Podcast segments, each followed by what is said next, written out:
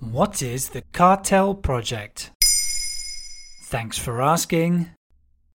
In early December, the Forbidden Stories Consortium unveiled the Cartel Project, which continues and publishes the work of other journalists who are victims of threats, prison sentences, or murder. It takes its name from the work of Mexican journalist Regina Martinez, who was killed in 2012 while investigating links between drug cartels and politicians. Martinez was working for a weekly investigative news magazine called Proceso when she was found dead in her home. For several months now, 60 journalists from 18 countries have been continuing her work as part of the project and looking into the suspicious circumstances of her death. They come from 25 different media outlets, including the Washington Post, The Guardian, El País, La Prensa, and Le Monde. That's impressive. How have all these media outlets managed to work together? Everything has been coordinated by Forbidden Stories. It's a global network of investigative journalists which was created in 2017. Forbidden Stories was also behind the Daphne Project, named after Daphne Caruana Galizia, a journalist who was murdered in Malta that same year. But let's get back to the Cartel Project.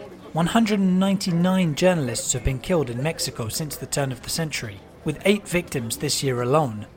These figures make it the world's most dangerous country for reporters. A large proportion of these crimes are committed in the Veracruz region, where drug cartels have a strong influence. Working on links between politicians and drug cartels in Mexico is certainly a dangerous business. Founder Laurent Richard has gone on record as saying the Cartel Project is the most dangerous investigation that Forbidden Stories has ever opened. After 10 months of work, a lot of information has come out, in particular evidence that Mexican drug cartels continue to prosper with impunity for crimes against journalists. It has emerged that 99% of such crimes against Mexican journalists are never solved. If it's so dangerous, why is the project looking into Mexico in particular? The Forbidden Stories group considers that when a journalist is killed in one country, it is also an attack on their colleagues across the world. And let's not forget that drugs produced in Mexico don't remain in the country forever. They are trafficked and sold in dozens of countries. You see, you are the major purchaser of our national product, which is, of course, cocaine, cocaine. Furthermore, Mexican cartels have links with European criminal organizations too. For example, another Forbidden Stories investigation called Breaking Bad in Europe found that Mexican cooks have been working with Dutch gangs to produce methamphetamine. Dozens of meth labs have been dismantled in the Netherlands and Belgium over the last two years. For detailed information on the Cartel Project and other investigations, head over to forbiddenstories.org. There you have it.